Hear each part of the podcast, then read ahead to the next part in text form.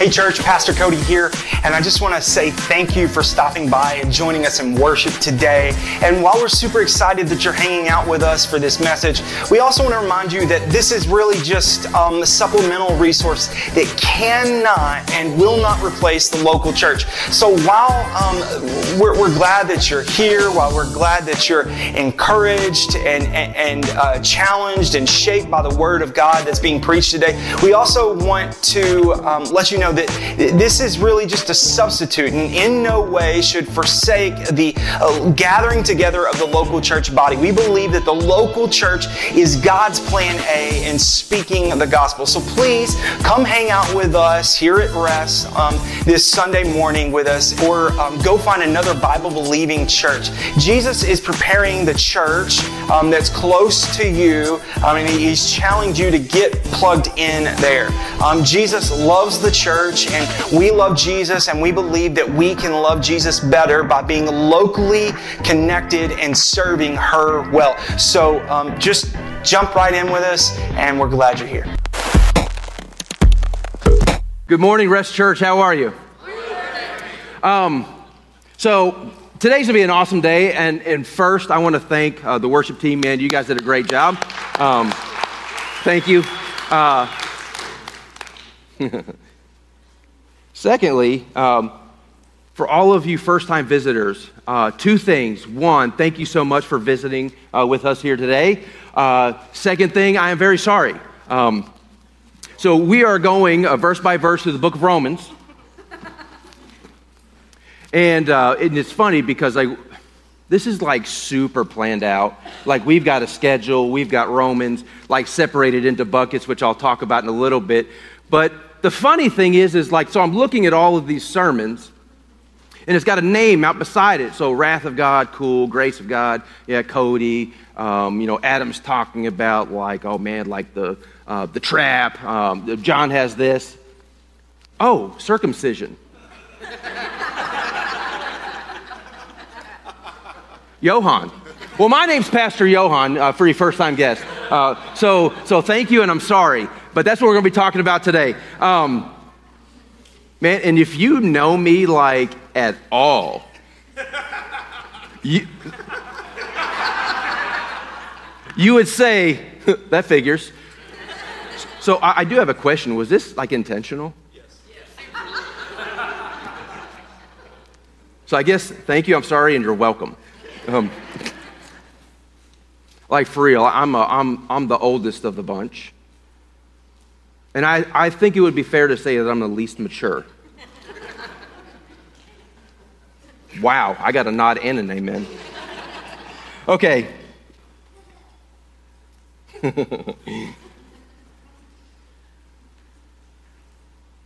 think I need to, I think I want to change something real quick. Because, man, this is going to.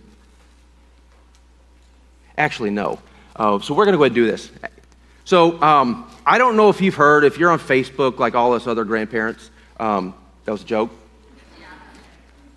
So my D group, by the way, they are going to be signing me uh, through. There it is. Go ahead and show everybody, Julie. Just hold your hand up. There it is. Um, like, like through the sermon. So I apologize if you see that.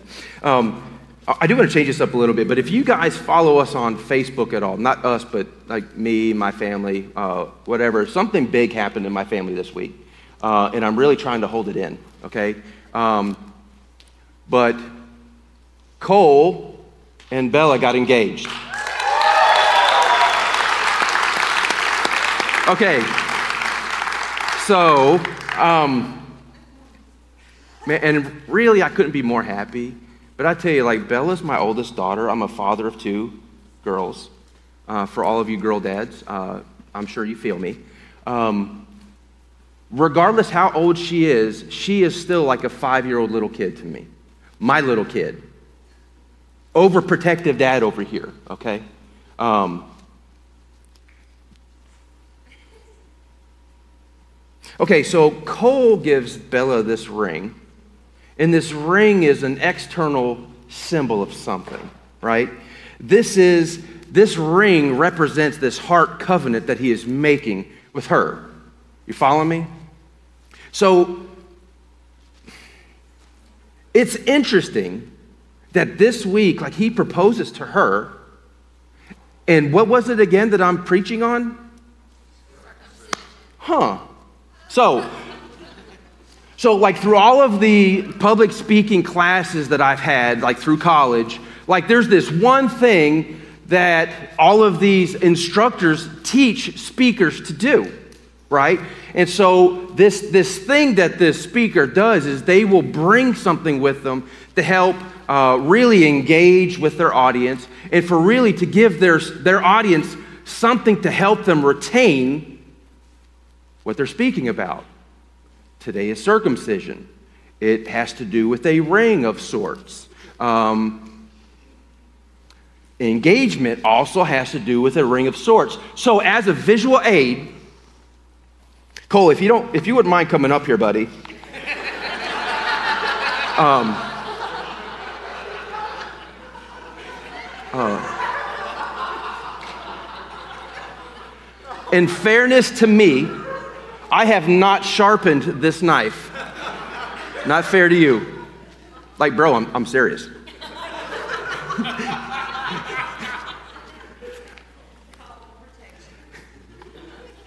I can get to him faster than you can.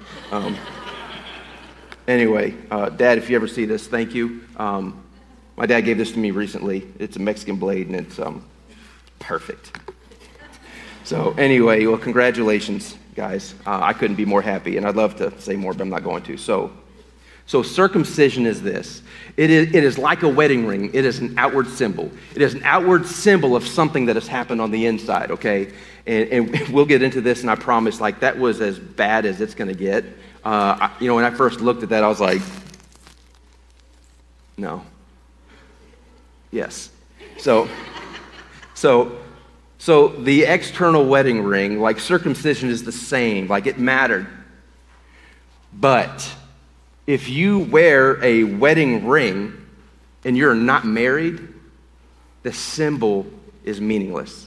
It's just a ring. And then, as you see, like as we're going through uh, these last verses in Romans chapter 2, you'll see like why is Paul is making the argument that he's making. So, so what Paul really exposes is what's called dead orthodoxy. So you basically have these, these doctrines of the Bible that these people accurately su- subscribe to, but it's not making any kind of internal difference. There is an intellectual grasp of the gospel, but no internal revolution. This form of Christianity is outside out, and it never penetrates the heart, rather than true gospel faith, which is inside out. So, so if you've been with us through Romans, like Paul's been laying out to those with the knowledge of the law, to those that are under the law, the Jewish people, that is not like like it is not enough to stop God from judging them. Like they thought, well, maybe if, you know, if that has happened in their lives, then that's like a, a shield between them and God. So, so what Paul does is he goes into the next logical objection in the Jewish mindset. What about circumcision? So, you know, unfortunately, these the conservative Jews that thought that this outward ritual ritual had saved them. Very similar to how they viewed the law, which we may get into in a little bit, but Paul blows this up and he rewrites the house rules. So last week was the religious trap of the show that Jesus hates the show. This week, the trap that we can fall into is that religion is outward over inward. The religion is outward over inward. It's like trying to pour from an empty cup. So in Romans, like Paul begins with greetings and blessings, he transitions to the wrath of God, and then now he's drawing a line between the saints and the ain'ts, all before introducing the grace of God, which will come, not today. But he wants you to see exactly who you are from God's perspective, not man's, so that you can truly understand who you are and the mortal problem that you have in order for you to find the eternal, permanent remedy. So, with relation to circumcision, this probably doesn't make a sense. Like, so, like we as Gentiles, especially in 23, what we have to know is this to truly understand why this is such a hot topic right now. Um, we have to understand this. So, to a Jew, in this case, like they thought that salvation was achieved from, from receiving three things, and it was the pillar, um, pillars of Judaism. They believed salvation was received through receiving the covenant, receiving the law, and receiving circumcision.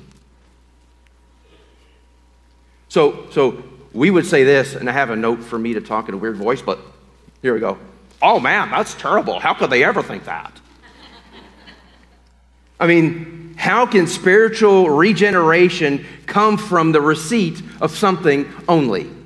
So you, don't, you don't do anything, you don't believe anything, you're just randomly giving something, and oh, guess what? Well, you are saved. It's not the case.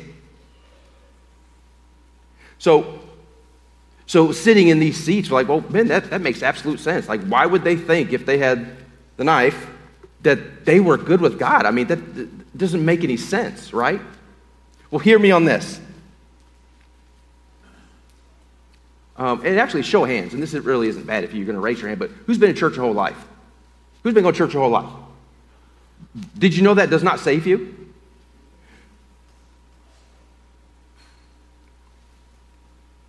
Um, I lost my place. I'm so sorry.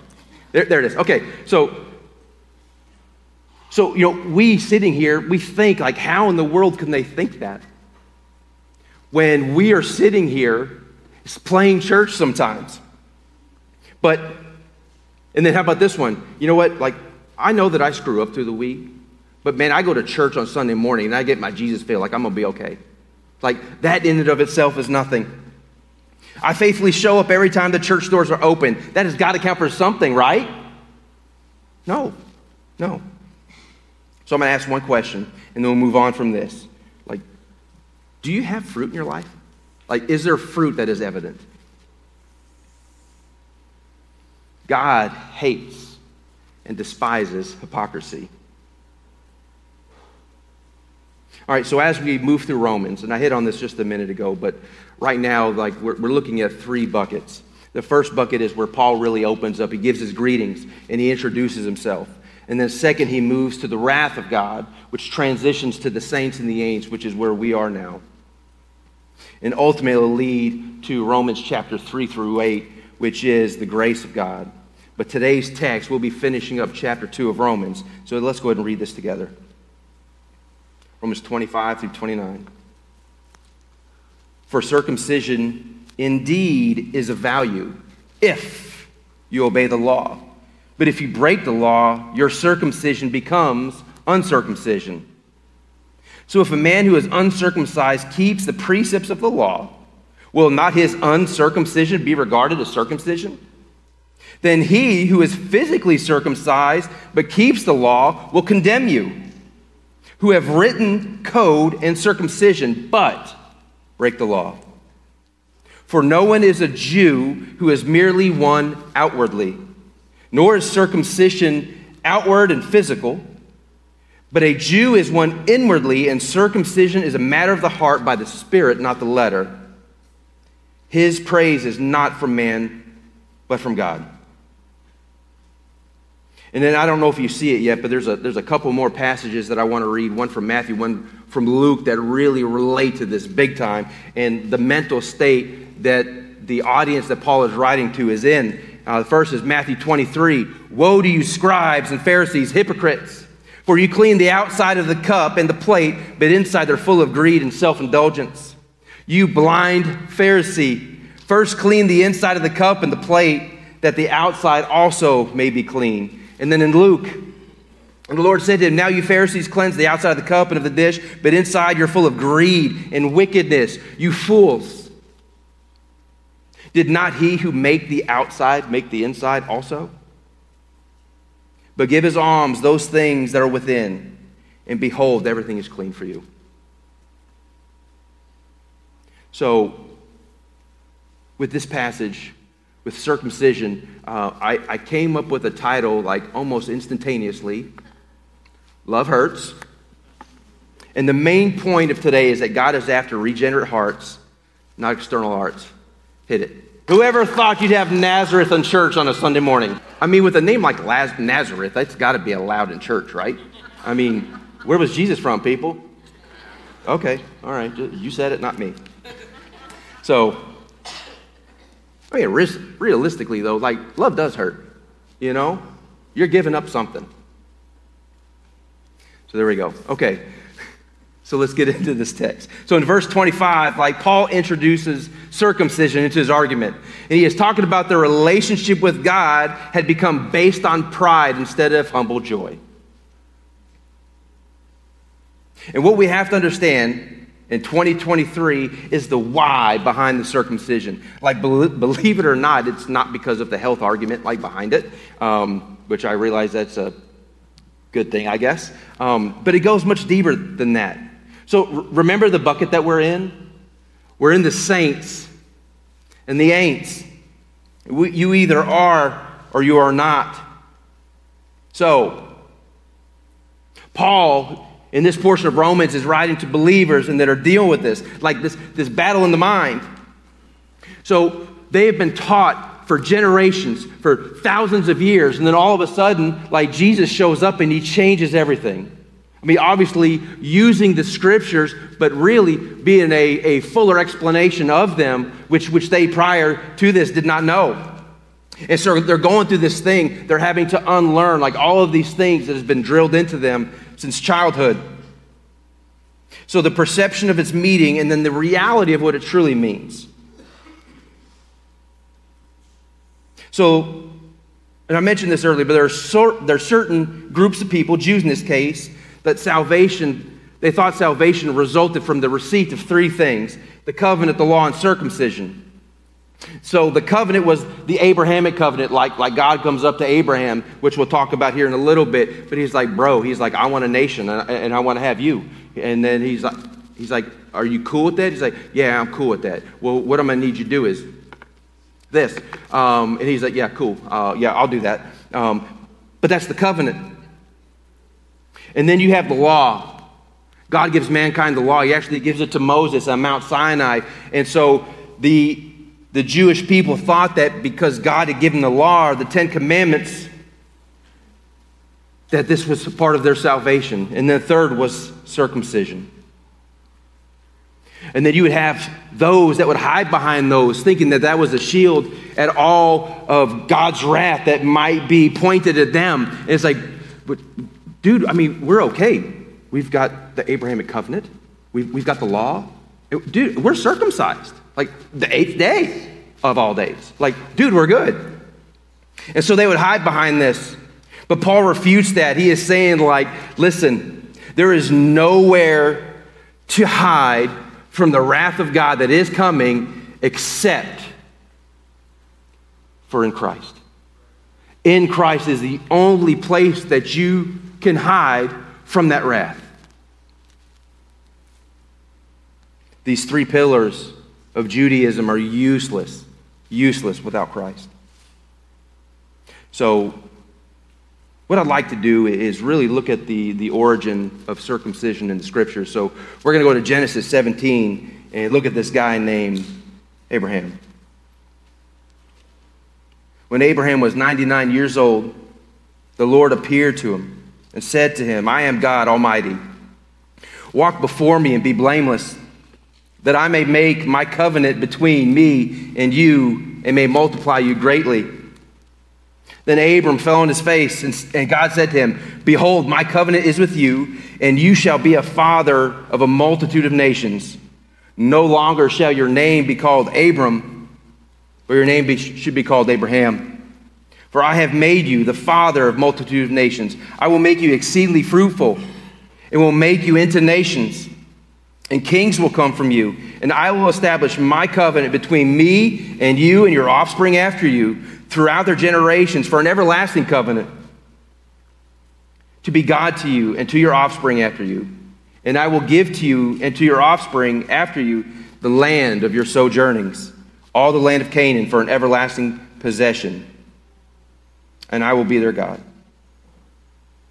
And God said to Abraham, As for you, you shall keep my covenant, you and your offspring, after you throughout their generations. This is my covenant, which you shall keep between me and you and your offspring after you.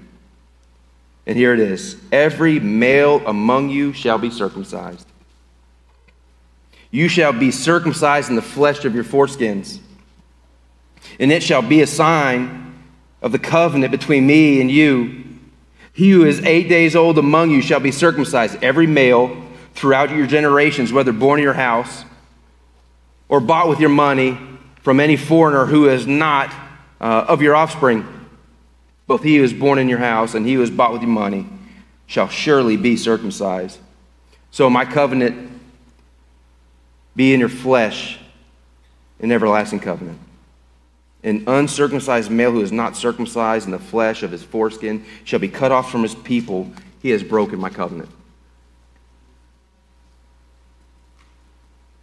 When you finally get to the place, maybe even these people, even, even more so, but when you finally get to the place of understanding like what that circumcision means, that final statement in this passage makes ridiculous sense. Because if you remember, you have a group of people that are working from a position of outside out when it's supposed to be from the inside out. So there is an external circumcision instead of an internal. So,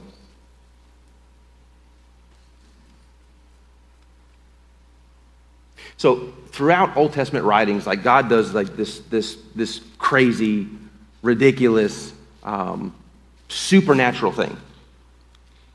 What he does is he takes like little events that happen, all the while giving mankind the free will to choose. And then there, there would be this event that would happen, right? And these significant events not only literally happened, but would point to something that was coming in the future, um, something huge. And I was really think about this on the, on the way here this morning. I mean, it's, it happens like, like over and over and over. But uh, we'll just take the Passover, for example. Like, we all know that Israel was enslaved in Egypt, right? Uh, and God tells Abraham, say, dude, go to Abraham and tell him, like, let my people go. And, and so they go through these series of plagues, and then, and then finally, um, on the, on the final plague, where the firstborn male of the house would be killed, there is a, God tells them, listen, if you take the blood of a lamb and you put it on the doorpost, when I come and kill the firstborn, if I see that blood, I will pass over you. So this happened some 2,000 years ago. And then in 30 AD, you had this guy that professes to be the Son of God that lived a life void of sin, that was crucified on the cross while sacrifices were being offered up at Passover. So, as I'm thinking about these things, like, like do you, do you feel like you've got a problem that, that God can't handle? Because I, I get that way sometimes. But do you realize, like, our God can say or, or can have something happen that will literally point to something that He truly intends, like thousands of years before it happens? Man, you can trust in God with His promises. So, here in Genesis 17, God makes this promise with Abraham. He says, Look, look, I'm going to choose you to be the father to, to be the beginning of a new nation, a new people that I can call for my own. And if you accept, like I will make my covenant with you. But there's one requirement circumcision. Love hurts. So, again, like, why circumcision? Like, like, why circumcision though? Well, for one thing, it made them different than everybody else, right? It set them apart. And not only that, it was a continuous reminder of God's promise. So, and like I mentioned earlier, circumcision was something that God instituted that would point to something much larger the circumcision of the heart, the circumcised heart. So throw up Romans 2:25, please. For circumcision indeed is of value if you obey the law. But if you break the law, your circumcision becomes uncircumcision. Or as the message says, circumcision, the surgical ritual that marks you as a Jew, is great if you live in accord with God's law. But if you don't, it's worse than not being circumcised. So, so Paul makes like two statements in this verse. He validates the divine origin of circumcision, and then he also clarifies that it comes with a requirement to obey the law. So we'll start with Abraham. Like when God called Abraham out of Mesopotamian paganism, he promised to be his God and to make him a father of great nation.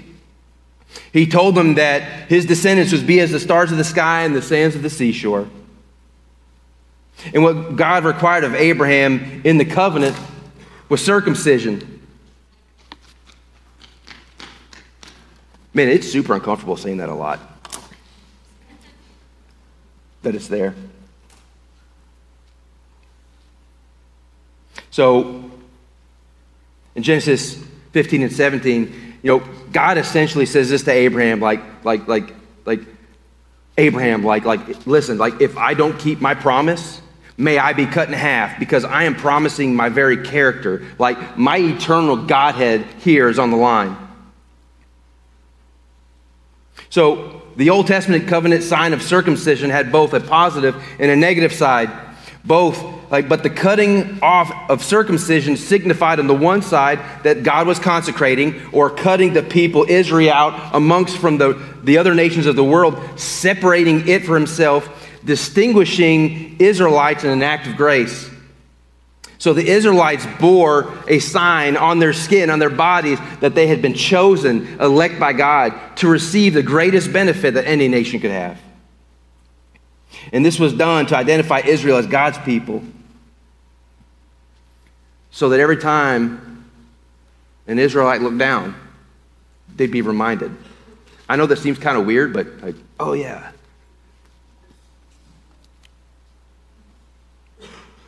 But the problem with this is that many believe that this outward act could save them, just like us, maybe not here at rest, but in the church as a whole, there's many of us that go that think that this outward act is something that saves us. So circumcision was like this, this magic charm, this rabbit's foot that would save them, that would protect them from God's wrath. And they had apparently developed the superstitious attitudes about it, believing that circumcision prevented one from descending into hell. And it, and it became this, this false safety net for them. And Paul is saying, bro, like you've missed the boat on this. You have fallen into a religious trap of outward instead of inward. So Paul makes these two bold statements. And notice he doesn't just throw away the act of circumcision altogether. Verse 25a For circumcision indeed is of value if you obey the law. So while these outward things like are, are not they're not bad things, he points out that circumcision does matter if you're an Israelite because it's an act of obedience in itself. Circumcision was a sign of the covenant, and the covenant involved a commitment to obedience. So, circumcision was a God given sign, his seal of covenant with his people, a reminder.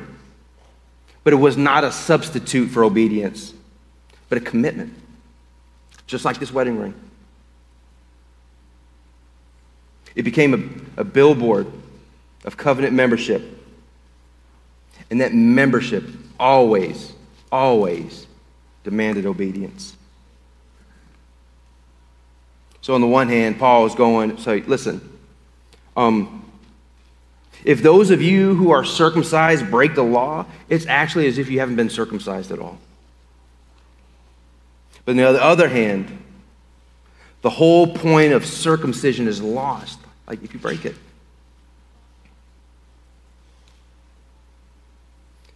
So 25a with B. For circumcision indeed is of value if you obey the law.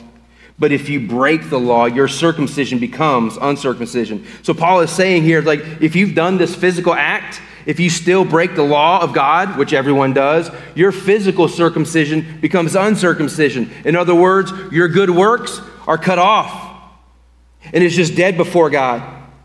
So if this is you, you're really no better off either way if you break the law. So, all this talk about circumcision in the New Testament may seem a little bit odd for us Gentile believers, but this was a huge debate. And the point of division between the Jewish and the Gentile Christians, and at this point of division is where we need to examine ourselves through the lens of this text. Hmm. In church, we have our outward religious symbols, mistakenly taking place of an inward Holy Spirit transformation.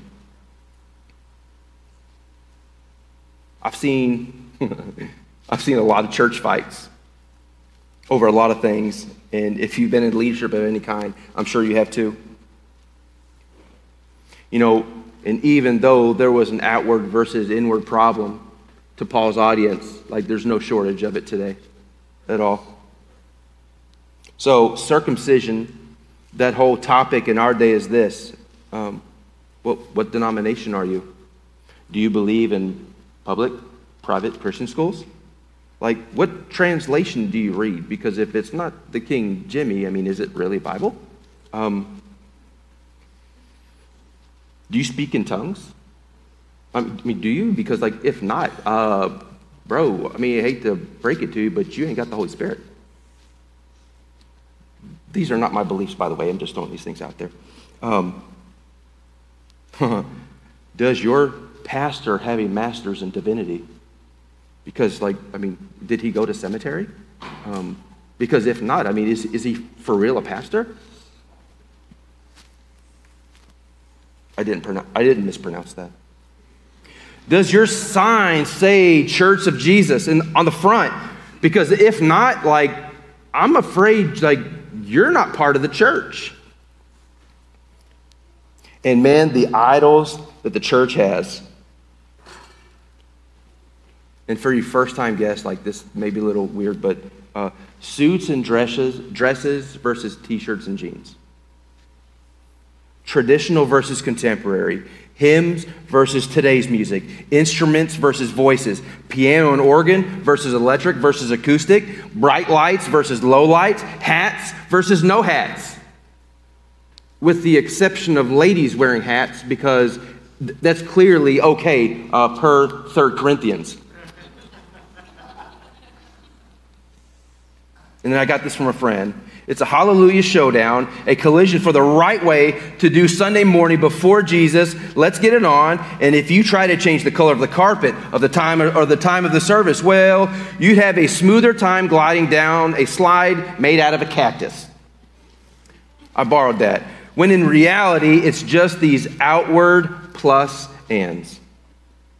And because of our preference for the outward, the outside of the cup, there are people who almost end up with PTSD when they hear a Bible verse. Because they've been beat up and abused by the church so bad. You know, the, the, the guy that taught me, he had all these, these one liners. Um, but there was this one that he had, and he said, The biggest problem with Christianity is Christians. I'll say it again. The biggest problem with Christianity is Christians. Man, how we've mishandled it.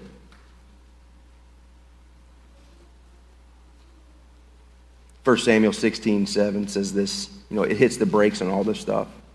It says, For the Lord sees not as the man sees. Man looks on the outward appearance, but the Lord looks on the heart.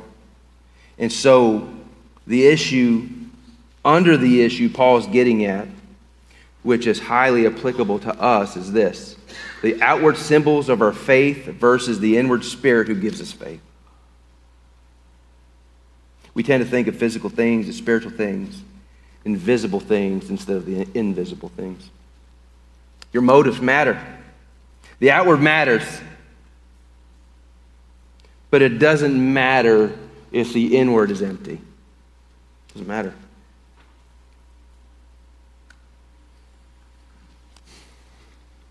So, church, like it, it's a huge mistake if we only value the sign at the expense of the who and the what the sign is actually supposed to signify. So I have, I have a question for you. Are, are you wearing a Jesus wedding ring and really being married? Hmm. So, so Paul then next transition, he, he takes this outward visible step a little bit further in verse 26. He says, So if a man who is uncircumcised keeps the precepts of the law, will not his uncircumcision be regarded as circumcision? And I like how the message lays it out. He's like, listen, the reverse is also true. The uncircumcised who keeps God's ways are as good as the circumcised, in fact, better. So not only are you, the Jews who are not circumcised, tr- the, the, excuse me, the Jews who are circumcised, truly not circumcised, but those who are not circumcised, the Gentiles who keep the law's requirement, shouldn't they be viewed as the ones who are truly circumcised? So Paul's double assertion is really two simple questions. Circumcision minus obedience equals uncircumcision while uncircumcision plus obedience equals circumcision. It's a crazy reversal of roles. Verse 27 Then he who is physically uncircumcised but keeps the law will condemn you, who have written. Who, who have the written code and circumcision but break the law. So, so you have the law, you have the circumcision, but these guys, like these heathens, these guys that are actually following me will be the ones that judge you.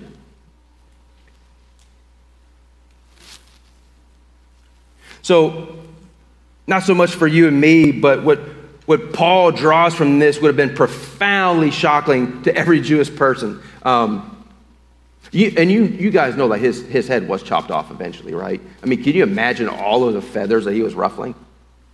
I mean, dude, they hated hearing the truth. They hated it. So, in contrast to their traditional picture of themselves sitting in judgment over the uncircumcised pagans, the roles were reversed. And the one who is not circumcised physically, who yet obeys the law, will actually condemn you, the Jew, who, even though you have the written code of circumcision, are a lawbreaker. Paul saying that those on the outside might be more sensitive to the spirit of the law than the Jews were, even though the outsiders didn't know the letter of the law, the written code and that the obedient Gentiles will sit in judgment over the disobedient Jews. See, the Jews thought that they were the ones sitting in judgment, like sitting on that high chair. But in fact, it was the exact opposite because of the outward versus the inward. So, the ultimate sign, like the clear evidence, the membership, like the evidence of that membership, of that covenant with God, was not circumcision or the possession of the law. It wasn't this outward something that made them look different, but rather it was obedience, which both the circumcision and the law demand. The circumcision did not make them what their disobedience proved they were not. This is not salvation by obedience, but obedience as the evidence of salvation. Evidence of salvation. This is not salvation by obedience but obedience as the evidence of salvation. And so, like, when I was reading that, I, I immediately thought of this the evidence of salvation. I'll throw up John 15, 5, if you would. So, so Jesus says this. Remember, the evidence of salvation. So Jesus says, like, I'm the vine, and you are the branches. Like, whoever abides in me, and I in him, it is he that bears much fruit. For apart from me, you can do nothing. So if somebody is truly circumcised, they will be abiding in the vine, in Jesus. And if they're abiding in the vine, the vine will be abiding in them, and through them, they won't be able to help but to, see, to have some fruit, to have evidence of fruit. So Jesus was classic at this. Like, like, like the, the way that he thought was like completely different. The first will be last. Strength comes from weakness. But Paul says in here in 25 and 27 that it is better to be an unbaptized believer than a baptized non believer. And unfortunately, like both of those things are possible. It is better to be an unbaptized believer than it is to be a baptized unbeliever, to be somebody playing church. Revelation 3, just real quick. Um, Jesus, through John, is, is addressing the church at Laodicea, the, the seventh out of the seven churches. He says this, like, like, like I wish that you were cold or hot. Like, I wish you were either on fire or not. But like you're, you're lukewarm, man. Like you're, you're giving me lip service. And because you are lukewarm, man, I want to vomit you from my mouth. Like, like I can't stand the taste of it. I can't stand it. Evidence of salvation. So, as we go into verse 28, Paul moves uh, right to the heart of the matter. He first tells us negatively what a Jew is not, and then he'll define positively what a Jew is. Verse 28 For no one is, for no one is a Jew who is merely one outwardly, nor is circumcision outward and physical. Or the New Living Translation For you are not a true Jew because you are born of Jewish parents, or because you have gone through the ceremony of circumcision. So so he makes this rhetorical move that's more challenging and dangerous than rejecting Judaism house rules. He doesn't deny that keeping God's command or being circumcised are critical to the identity, the identity of the people of God. Instead, what he does is he reinterprets what these beloved, sacred, God-given symbols mean. Possibly yet, like he has a, a more a fuller understanding of what the circumcision really represents. Because, like in Abraham's time, when they had that physical um, alteration of their body, like it was something external that reminded them. But what it actually pointed to, as the Passover did, was something that would come when the Spirit actually circumcises the heart.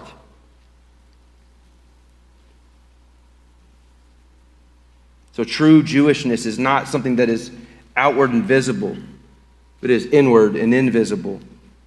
You can be a Jew ethnically, but not spiritually. And, and Paul's, um, his motive here is trying to uh, provoke these Jews to a holy jealousy. Say, I hear you. Um, like, I am circumcised, not sure that my heart is. I know the outside's good, but the inside is a mess. Like, I want that. Like, this is Paul's motive here. So, because what matters isn't just bearing the sign, circumcision, baptized, church denomination, me- membership card, whatever, it's about being the sign and the reality that the sign signifies. One more verse, and we're beginning to wrap up. That was not a cue to the worship team, by the way. There was a couple, couple giggles. Okay. Verse 29. But a Jew is one inwardly, and circumcision is a matter of the heart, by the Spirit, not by the letter. His praise is not from man, but from God. So, what Paul is saying is like, wow, circum- he's saying the circumcision that truly matters is not one that's performed with a knife. It isn't about being a Jew outwardly, circumcised physically by the code, it isn't visible. Instead, it's done by what really matters a circumcision of the heart. But how? By the Spirit. He's saying you need a different kind of surgery, a heart surgery, a heart circumcision. And this is so a circumcised heart is one that's been spiritually melted and softened. Ezekiel 36, 26. This is an inward work of God the Holy Spirit and this is something the, serial, the ceremonial law, as an external written code, could never do. Paul's making this contrast between the letter or the law and the spirit. And, and this sums up for Paul the difference between the old covenant In the new covenant, the gift of the Spirit. Read 2 Corinthians 3. Completely uh, lays it all out. So, like as we start to draw near to the close, like I've got a huge question for you. Like, is your heart circumcised? Do you have, do I have an active prayer life? Do I have a time when I am actually spending time with the Creator, abiding in the vine? Is He abiding in me? Like, is there something that, that you are doing? Is there something that I am doing that is bearing witness of His life in me? Is there some evidence of fruit?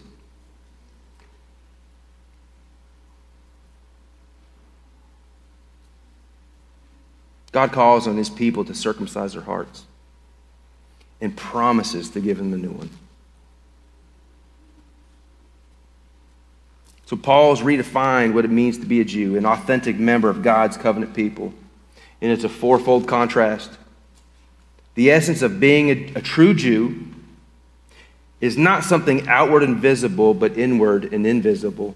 True circumcision is in the heart, not the body It is being brought about by the Spirit, not by law. It wins the approval of God rather than people.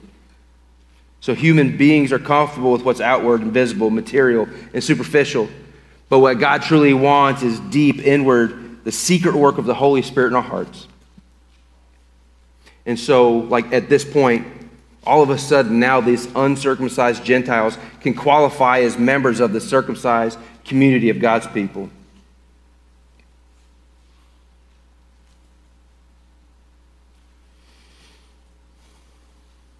So, so the negative sign, the negative side of this sign that the Israelites, Israelites bore in their bodies, the sign of the covenant, they not only had the promises, the benefits, and the blessings, but they also had the curses. In Deuteronomy, in Deuteronomy, God is saying this: like, if you diligently obey the voice of the Lord your God to observe carefully all His commandments, which I have commanded you today, the Lord your God will set you high above all the nations of the earth, and all these blessings shall come upon you and overtake you, because you obey the voice of the Lord your God. Because you shall be in the city, blessed shall you be in the city, and blessed shall you be in the country. Blessed shall be the fruit of your body, the produce of your ground, and the increase of your herds, the increase of your cattle, and the offspring of your flocks. Blessed shall be your basket and your kneading bowl. Blessed shall you be when you come in, and blessed shall you be when you go out. Again, if you diligently obey the voice of the Lord your God and to observe carefully all his commands. So, these are all the blessings that are associated with this, with obedience. And then he moves to disobedience. Cursed shall you be in the city, and cursed shall you be in the country. Cursed shall your basket, cursed shall be your basket and your kneading bowl. Cursed shall be the fruit of your body and the produce of your land, and the increase of your cattle and the offspring of your flocks. Cursed shall you be when you come in, and cursed shall you be when you go out. So, like breaking this covenant that Paul is addressing is being cut off from his blessings, and it brings a curse of judgment. And so, like, as I'm reading those things, it's like, oh my gosh, this is a small rabbit. Like, I've allowed, hold on that much of my notes to chase this rabbit. Like we, know, we like to chase rabbits sometimes. So I want to say this. This may not be politically correct, but do you ever wonder why our country, country is in the state that it's in? I mean, do you ever wonder, like, the why? Well, well let's go ahead and look at Deuteronomy 28 1 real quick, just, and I'll read it for you. Are we obeying the voice of the Lord? Are we observing carefully, like all of his commandments? I mean, are we? Hmm. Or have we, humanity as a whole, like ignored him? Second Chronicles 12, uh, it begins with this like, as the king goes, so goes the nation. Huh. Are we like the people from Judges 17 and 18, doing what was right in our own eyes? Yes. So I'm going to make this statement I'm done with this rabbit. So all of these issues that you hear about, read about, are not the issue. It's a hard issue. more specifically, an uncircumcised heart issue. It is a Jesus less issue. What we need is Jesus, period. Come on, Jandis. That was for Ellie. She's back there laughing. I see her. so, so Paul reminds the Christians at Rome that their, their circumcision does not guarantee blessing.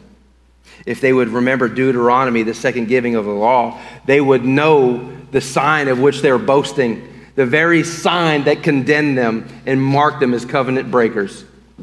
So, where's the hope? Is it in uncircumcision? Is it in what uncircumcision was a sign of? So, what's worth asking? Why circumcision? Matt Chandler says this We must be careful to preach the do's and the don'ts of Scripture in the shadow of the crosses done. We must be careful to preach the do's and the don'ts of Scripture in the shadow of the crosses done. So, see, when God gave Abraham an outward sign of an inward reality of his personal, intimate relationship with his Creator God, why did he say, You shall be circumcised? Why the symbolism of circumcision? It was a visual sign of the penalty for breaking the covenant.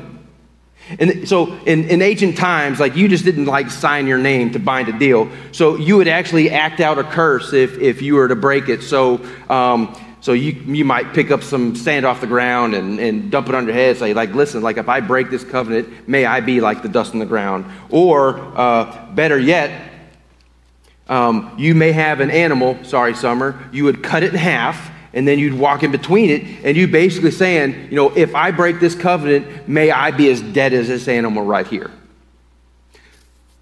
That's, they actually did that at marriages.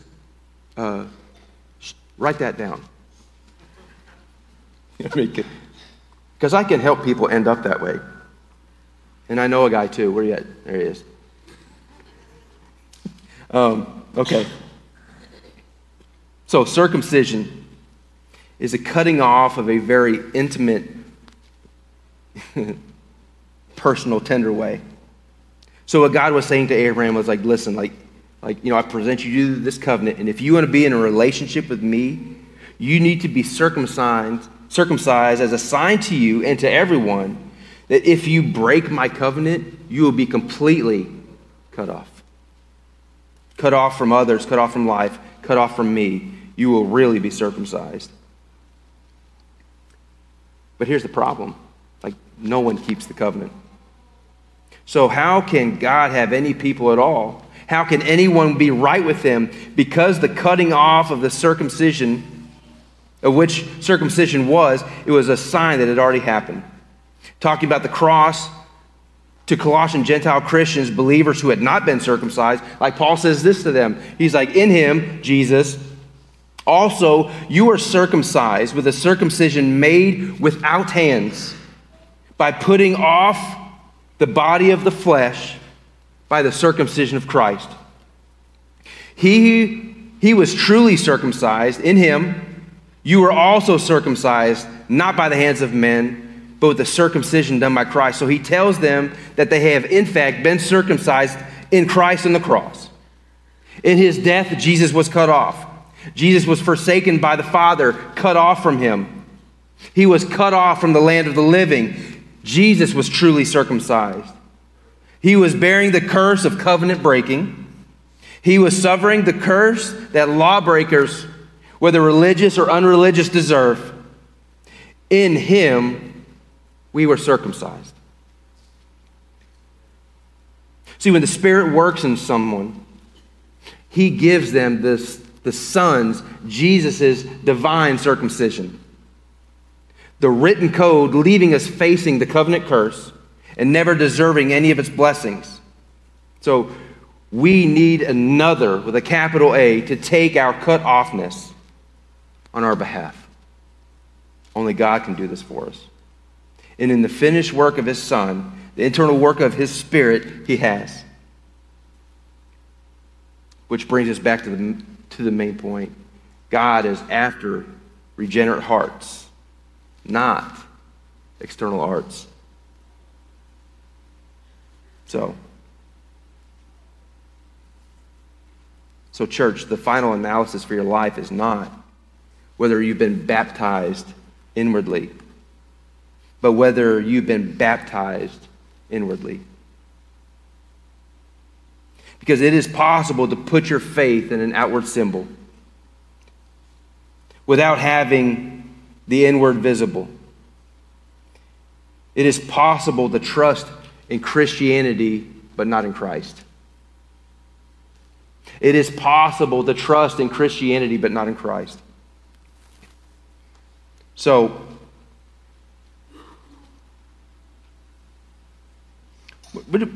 let's do this real quick. Let's insert a different word into our text. And looking at Paul's words to get the feeling that the Jews may have felt like from this. So, so what if you've been baptized? So what if you're a church member? This only counts for anything if there's been a real change in your life. Only if your heart has been truly affected. Do you not do you don't you know that you are not a Christian if you are only one externally? That real Christianity is not about having confidence in external things. A Christian who is someone who is a Christian inside. What matters is the inner baptism and that heart membership of God's people. This is a supernatural work, not a human one. The reality, the reality is this your mom's or your grandma's faith cannot save you. Sorry. Your husband or your wife, your kids, whoever who have had that heart surgery performed by God cannot save you.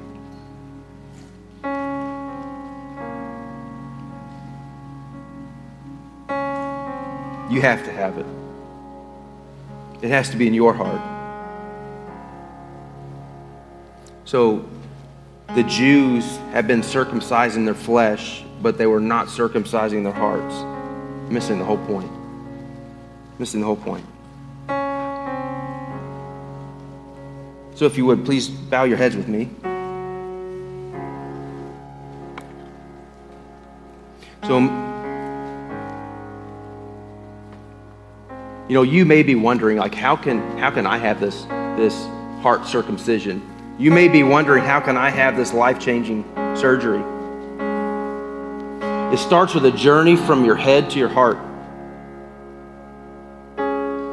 Let Jesus' words cut you, just cut through you to your fundamental motivations.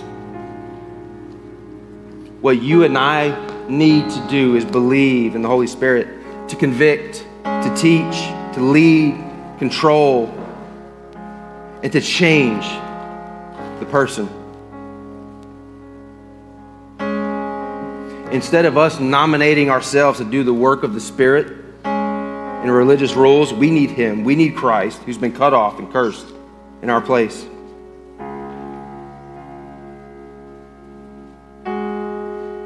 Wow, God does care about the outward as well as the inward. He knows it's the inward parts of us that we need to change. The good news this morning is that God wants to give you that new heart. He wants to give you that circumcised heart. And he wants you to know that when you mess up, that I, when I mess up, and we will, that he'll be there for us and he will forgive us. It's not about the do's and the don'ts. It's not about the things that you've done or the things that you might do. It's not about giving certain things up. It's about believing in the truth and letting the truth change you. So, believers, do you tend to give more attention to the outward or the inward of yourself and other people? Do your house rules reflect that of the king who truly owns your house? who or what are you most likely to make religious rules about? What dead orthodoxy do you think you're most likely to fall into? Do you serve Jesus out of duty or out of delight?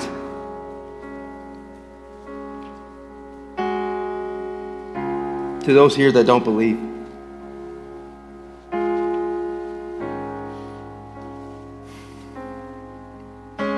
you're not here by accident.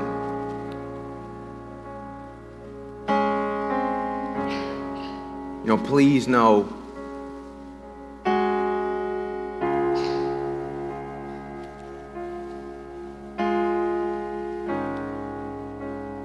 nothing that is in our past, in your past,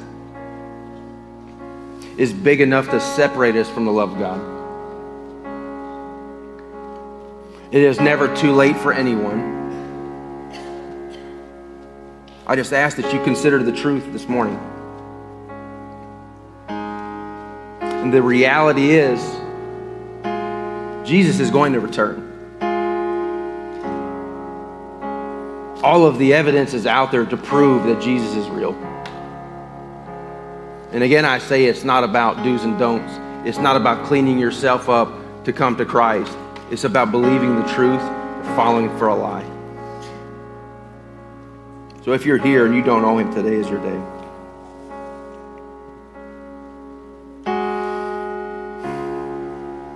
And if you are seeking God's approval, like just the acting, the outward stuff, is not going to earn that. It is not going to save you. God can save you and God can change you.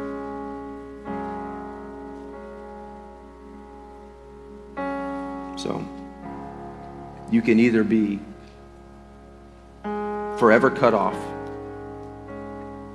or you can believe in the Savior that was cut off in your place. The choice is yours.